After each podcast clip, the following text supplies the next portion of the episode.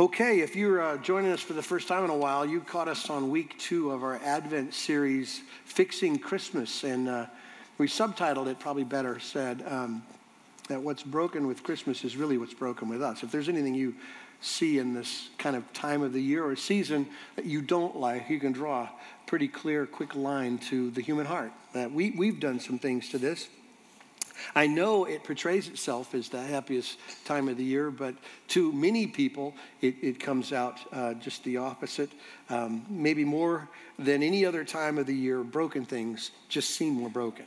And maybe that's just an impression that we get, but clearly maybe our expectations are here and it always under, under delivers. And so we feel it more than we normally feel it. So last week we started with the discussion about broken relationships and talked about God's solution to that is forgiveness. And uh, this week we're going to add one more thought to this idea of fixing Christmas, and that is this idea of uh, stress and anxiety somehow this season also presents itself as one of those times of the year where our hearts aren't more at rest, it's less at rest. It probably comes as no surprise to you that Christmas comes with pressure, at least as we experience it. I think it's important to, to, to, to note that uh, what we've done to it is, is messed it up. And, and he, here's why. Um, when it comes to Christmas, and th- this is pretty typical, most people, including Christians, aren't looking for Jesus. We've just simply got on the lane of the fast lane of whatever Christmas is or presented, and so uh, it, it gets stressed, all right? And here's the proof. If you want to know that you're not looking for Jesus, then just, just look at your worries. My guess is none of those on that list have anything to do with Jesus, right? Like, Jesus let me down. Uh, that's my stress. That doesn't happen. That won't make your list, okay? Jesus, on the other hand, adds no stress whatsoever to Christmas. In fact, he, the angels told us why he came for peace. So, the exact opposite of what we experience is why Jesus came, all right? And so he is bringing peace, but it is our decisions, it is our insecurities and our idols that make Christmas, if it is this way to you, it makes it a pain, all right? And you know what I'm talking about the hecticness of it whether it be a schedule and having to do, having to cook, having to wrap, having to buy the money, going in debt, buying things you don't, you can't afford, um, things you don't need, people you don't like, all that kind of thing, right? Um, or, or the, the tension of deciding which part of your family are you going to disappoint because you can't be everywhere. So you're trying to walk on glass because somebody's going to be mad at you and think it's personal. And it's just no fun. It's not, it's not the way it's supposed to be. I found an article this week. The Washington Post uh, did a report on the stress level during the winter time and used, used some, a study from the Heart Institute in LA. And they, they suggest, they, they study this stuff, that most people, most of their heart attack deaths happen pre- preeminently in the winter.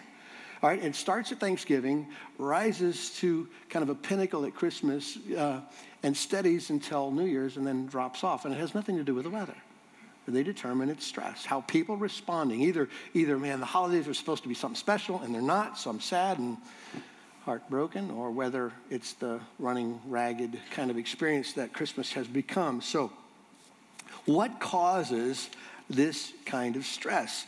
Um, I'm going to only give you a couple thoughts because there's too much to, to unpack for this, but there's a self centeredness to how we respond to the things like that. In, in, in other words, when things don't go my way or when things are difficult, I respond to them how? You found your stress. When they're not what I want, then I go down disappointment or anger or whatever that might be. The other reason why I think we stress is because I think we have wrong expectations. And in other words, let me say it this way we're surprised by the mess of sin. So let me, let me tell you a story to kind of make my point from a different perspective. Um, Brian Berger, one of our pastors here, told me this story this week when I was talking about this subject matter. And there was a, a pastor who visited our church about four years ago. He was a Nigerian pastor, and uh, he spent some time with us, came to some services. And either way, Brian was meeting with him in the Commons, and he went into the Commons. It's a pretty cool building, and he just kept going, wow, just mind blown at all this stuff. And he asked a question you would never ask, never even think to ask. He says, What happens to all the garbage? And Brian goes, Well, it goes over here. They put it in these cans. What happens to it after it goes in the can? Well, somebody comes by and wraps it up in a bag and hauls it out to the dumpster. What happens to it when it goes to the dumpster? Well, a truck, a big truck comes by and they load it on the truck and they haul it out to a landfill and they put it in a landfill and cover it with dirt. And he was going, America. I can't get my head around this whole thing. And Brian, assuming that this is all good, he said, Would you, would you ever want to live in America? And his response might surprise you. He said, Oh, no, oh, no, never, never. In, in Nigeria, everybody wakes up expecting the fall. You know what I mean by the fall? Like when, when Adam and Eve rebelled against God and everything kind of collapsed and sin and hurt and pain and all the things that even are represented by this week in San Bernardino. The fall. Everybody in Nigeria wakes up expecting things to be hard. And whenever heaven interrupts the hard, like a glass of milk or a bright sunny day or some joy, they praise the Lord.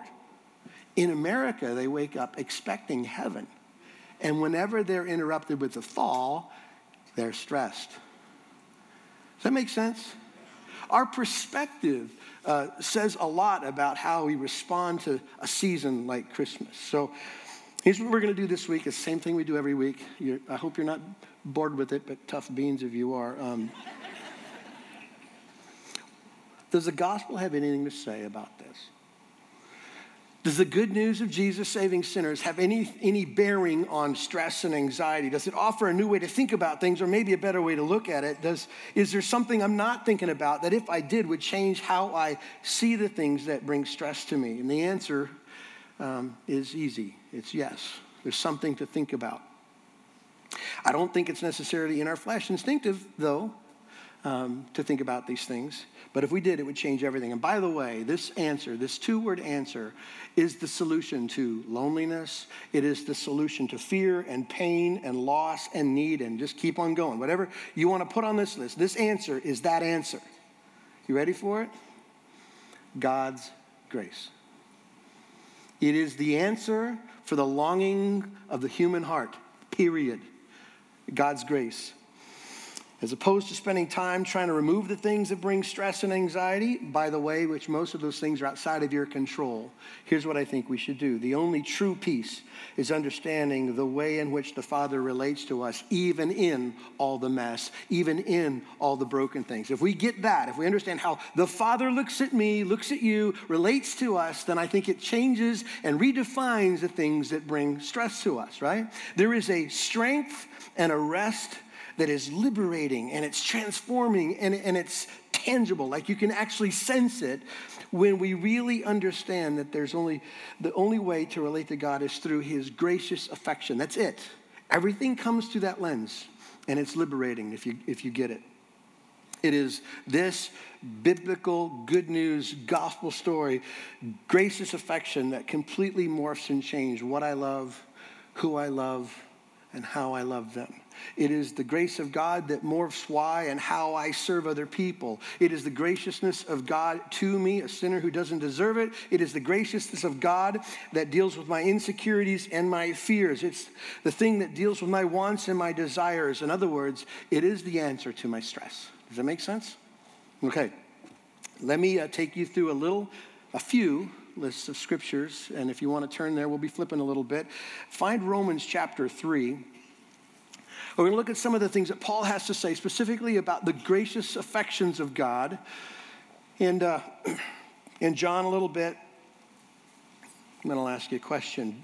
Romans 3, verses 21 through 24. By the way, all these you're very, very familiar with. My guess is somewhere, if you've got a church background, you've memorized these.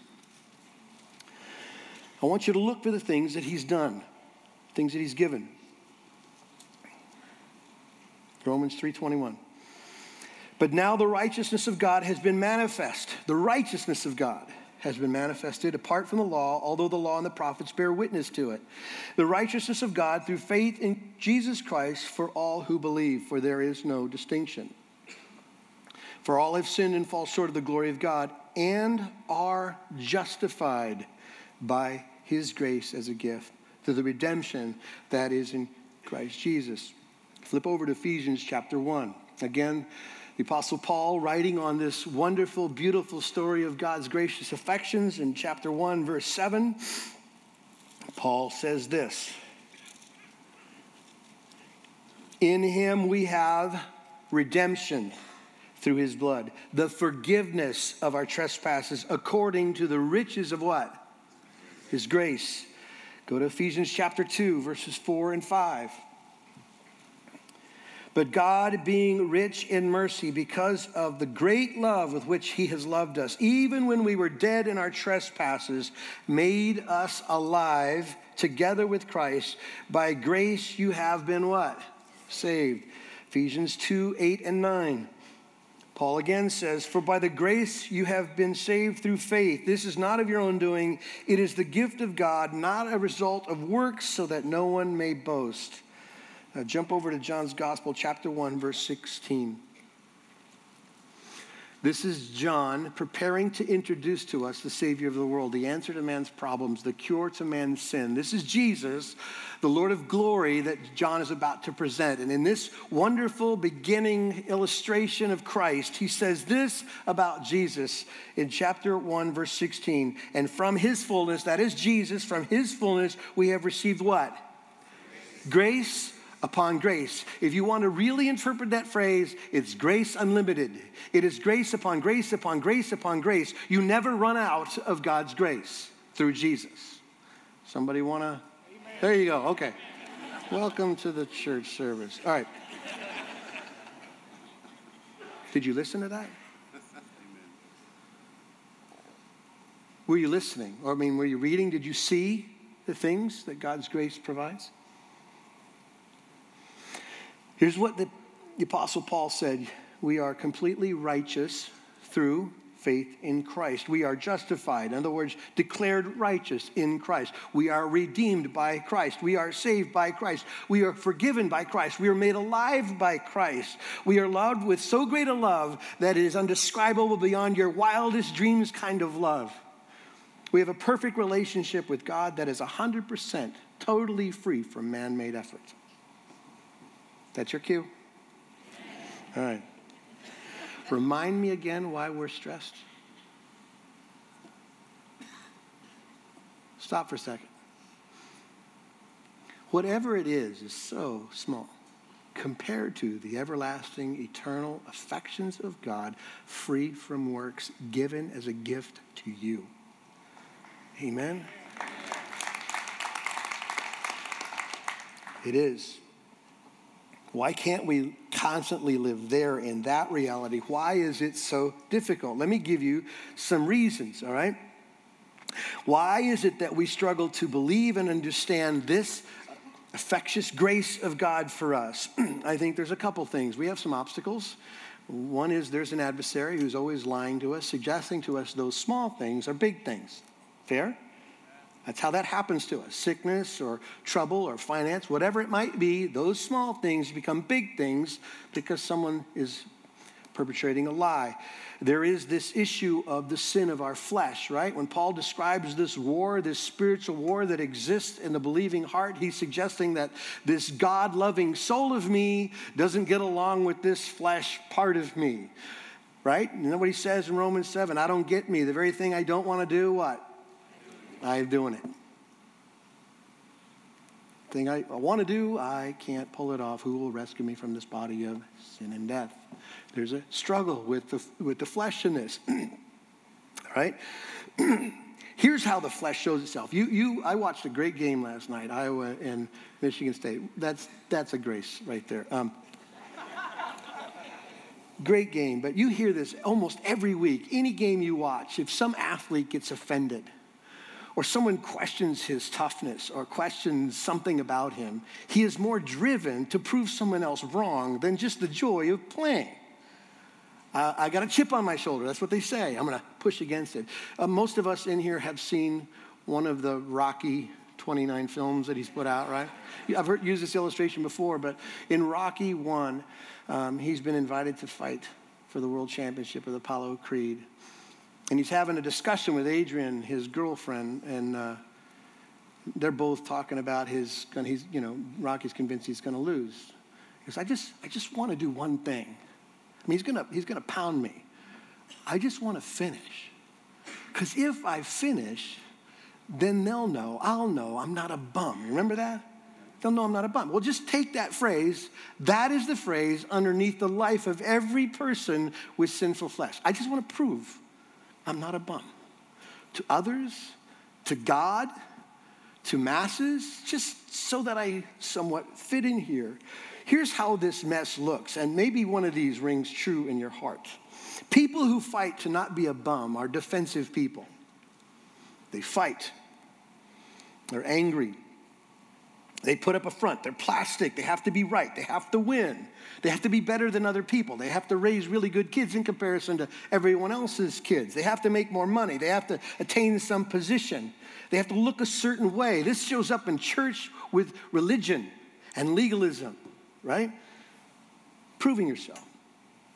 So, what happens to us when we either don't believe this gracious affection of God or we don't remember the gracious affection of God as we're living out our Christian life? Well, then, here's what we end up doing performance is one. We perform. We attempt to earn God's favor, man's favor, by what we do. We um, have pride and self righteousness in what we do. We try to make up our failures to God. Like, God, I, am paying you back. We're square, right? God, I've done these things. I've gone to church long enough, and I've given long enough, and I've prayed long enough long enough, God, are you keeping notes? Because I've earned our position here, right? We try hard. We try harder. Pe- people who don't get the gracious affection of God are under some serious labor because they're working all the time. They try to meet um, God's standards or other people's standards. These people struggle with perfectionism or striving or worrying about what others think. Performance is a way in which we navigate our life with others and God when we don't get His gracious affection. There's another thing that we do it's pretending. Like if you realize after some effort that I can't work hard enough, I'm not good enough to work hard enough, I'm never going to impress anybody, well, then I'll pretend. If I can't do it, I'll fake it. So some people come to church when they fake it. Great place to pretend. Go through the motions. Right? I can manage my guilt and fear that way. I don't have to let other people in. And I'll just pretend. Other part of that, though, this doesn't make this go away, is that you live in fear. You live in fear if you pretend because you're absolutely certain that if somebody finds out the real you, that you'll be uh, called out.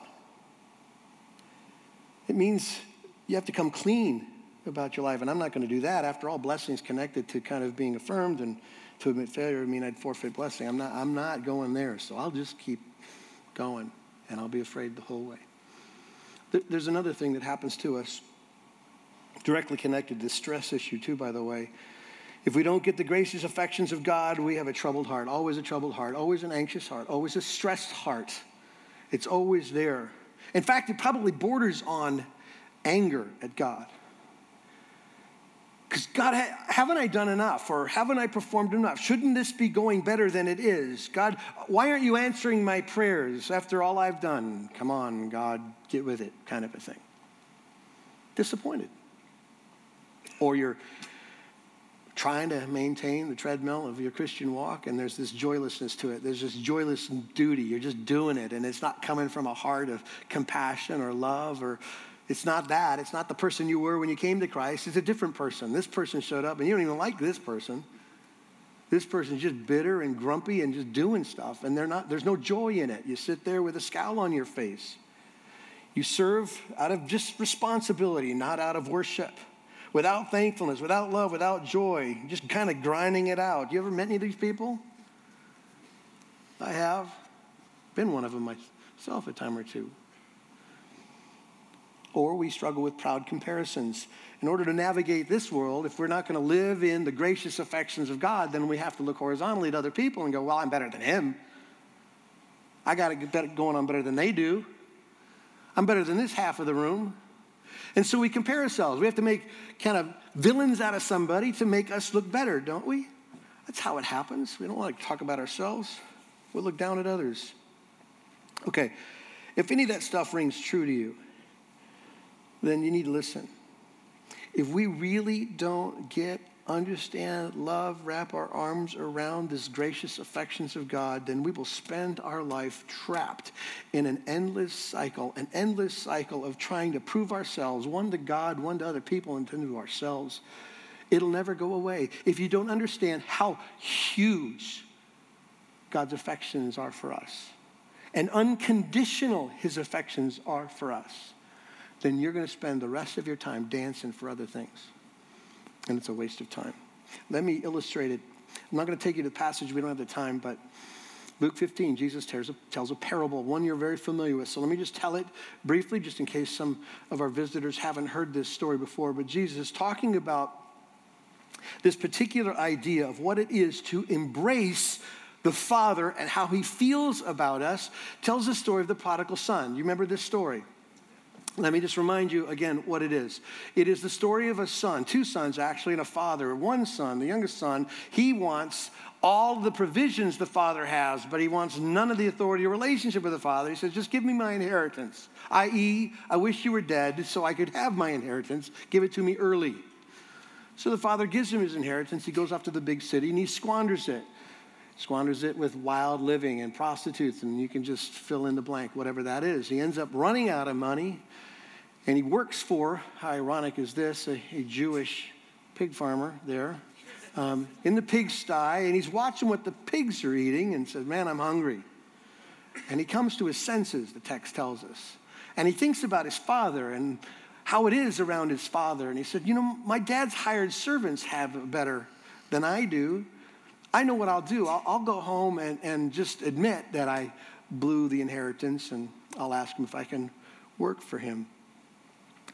There's another son grinding in the background. This son hasn't gone anywhere. He hasn't asked for his inheritance. He's probably keeping up all the work and the work his brother left, and he's doing all the right things.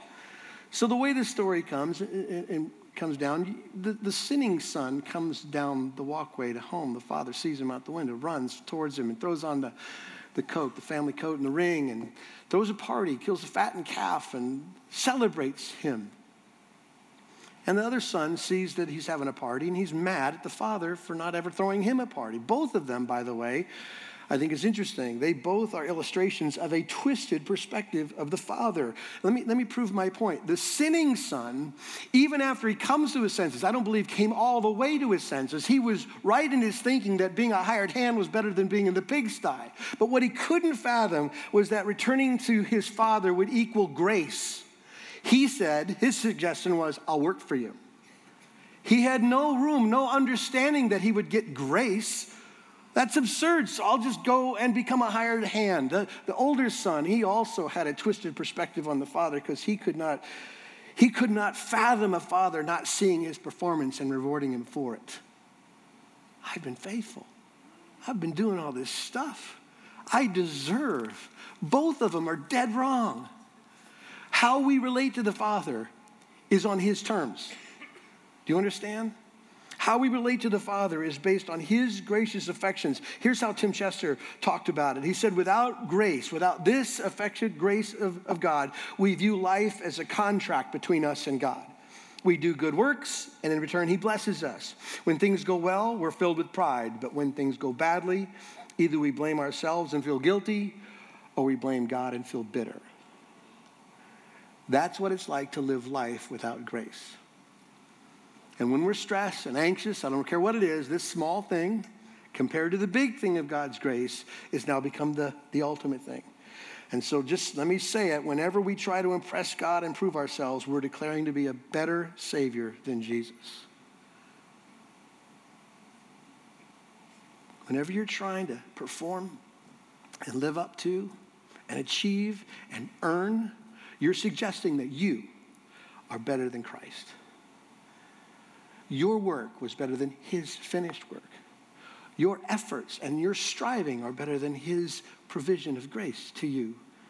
Not based on good or bad, based on faith alone. Do you understand? Nobody makes this decision consciously, but that's what it means when we live out that kind of stressful word existence. So let me take you another passage and suggest something for you to do. Hebrews chapter 10, verses 11 and 12. A lot of speculation on who wrote Hebrews. He sound, it sounds like Paul to me, but I don't know. Either way, um, what is happening here in Hebrews is portraying Jesus as the great high priest, the priest that satisfies or deals with the, the ultimate sacrifice for sin. In Hebrews chapter 12, uh, 10, verses 11 and 12, here's what this high priest does for us through grace. So listen to it. And every priest stands daily at his service, offering repeatedly the same sacrifice, which can never take away sins. The, the earthly priest, this priest, the man priest, all he can do is go through the routine of sacrifice after sacrifice after sacrifice. It'll never take away sins. Your righteous deeds are like filthy rags. It can never get there. It won't get there. Verse 12, but when Christ had offered for all time a single sacrifice for sins, this is the best part, he sat down at the right hand of God. He didn't go off to strive for other things. When he died, he said, It's finished. The sacrifice was complete. The payment was made. God is satisfied. So, what Jesus did after dealing with all of our sins, past, present, and future, he sits down. Let me suggest to you if Jesus can sit, so can you. It makes sense? If the one who actually is bearing the wrath of God on our behalf and carrying our sins to the cross, if he got done and sat down in the presence of his Father, his children can sit down in his finished work. Does that make sense? Complete and done. So, here, let me be practical in seven minutes. What do you do? If this season does what it does to many, stresses us out and gets us going in anxiousness, what do you do with it? No, no mystery here. It has everything to do with proximity. Get close to Jesus. It's sort of the answer to a lot of our problems. Get close to Jesus. Here's what Jesus said. Paul read it for us earlier in Matthew 11. Come to me, Jesus says. Come to me, all who labor. Change the word. All who stress, all who are anxious, all who are worried. Come to me, all who labor and are heavy laden, and I will give you what? Rest. Take my yoke upon you and learn from me, for I am gentle and lowly in heart, and you will find rest for your souls. For my yoke is easy and my burden is light. Come to Christ. Rest in Christ. Don't just say with mental assent that his sacrifice is all you need. Believe it. Mean it turn from all these other things, which is another thing we can practically do this Christmas, is repent. Repent of every false man-made gospel, every one of them. Now, let me just define repentance so that we don't mess this up. Repentance has been spoken of in these terms, and I want to adjust a little bit. Repentance is viewed sometimes as turning from bad things to good things. I'm not suggesting to you that this Christmas, to deal with your stress, you turn from bad things, i.e., stress, and go do good things. Here's what repentance is biblically repentance is not turning from bad works to good works, it's turning from all works. And there's a huge difference. It's turning from all works and only turning to Jesus. Do you understand? If you just replace the things you don't like and get busy doing good things, that's just another idol. Not that good things are bad. But repentance, true repentance, getting this gospel affection is to say, I don't trust in anything but Christ. I don't trust in anything but Jesus, nothing whatsoever. And so, in other words, let me just say it so you can hear it. You're free to stop trying to vindicate yourself to God. You're free, totally free to rest. Amen. There you go. free to rest. Why do we rest? Because it is finished. We rest in His finished work. Let me give you a couple other things to think about. When you fail, and you will fail, here's what you do you repent, you get up, and you walk free in grace. You walk free in grace. I think, and I've, I've told many of you this before, I think the hardest part of this gospel story isn't understanding that I can repent. It's the hardest part of thinking that I can walk free. Repentance is turning away from the bad things. The bad things don't make me happy, they don't make other people happy, and the Holy Spirit's convicting me, and He's got sharp elbows, and I hate that, and I just want to repent because I don't want that. The hardest part of the gospel is to walk in the freedom that it provides. You're not whatever that is anymore, positionally with Jesus. That's not who we are. Here's how the Apostle Paul said it in Colossians 2 And you who were dead in your trespasses and in the uncircumcision of your flesh, God made alive together with him, having forgiven all our trespasses by canceling the record of debt that stands against us with its legal demands. This he set aside, nailing it to the cross. So, whatever it is that is your struggle or your stress was already nailed on the cross and covered in his blood. Walk free. Call it what it is and just keep going and enjoy it. Let me add this to it. When it goes well, let's say you just have a really great Christmas season and it goes well, don't take credit for it.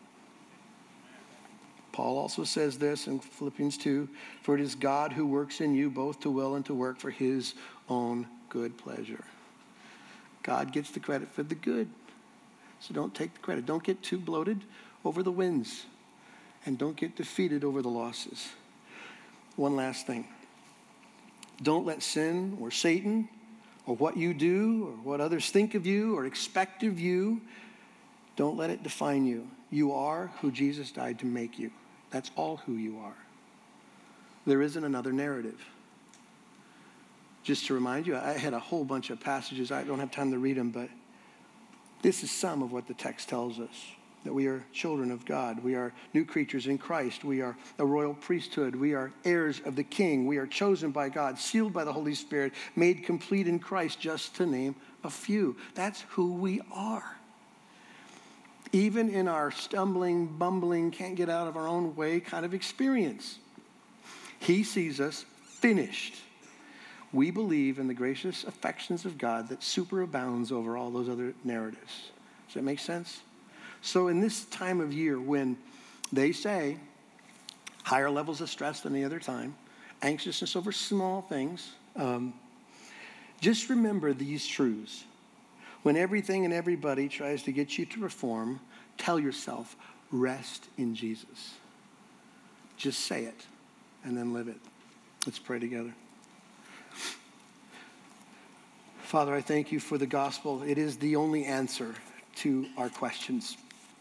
It is the hope of our hearts and our desires. And so, God, where we, um, where we are looking for satisfaction in the wrong places, I pray that you frustrate us so that we'll turn towards your gracious affections. I pray that this church, us, this Christmas season, would experience this wonderful provision called grace in a new and fresh way, and we would live and walk in the rest that he provides for us.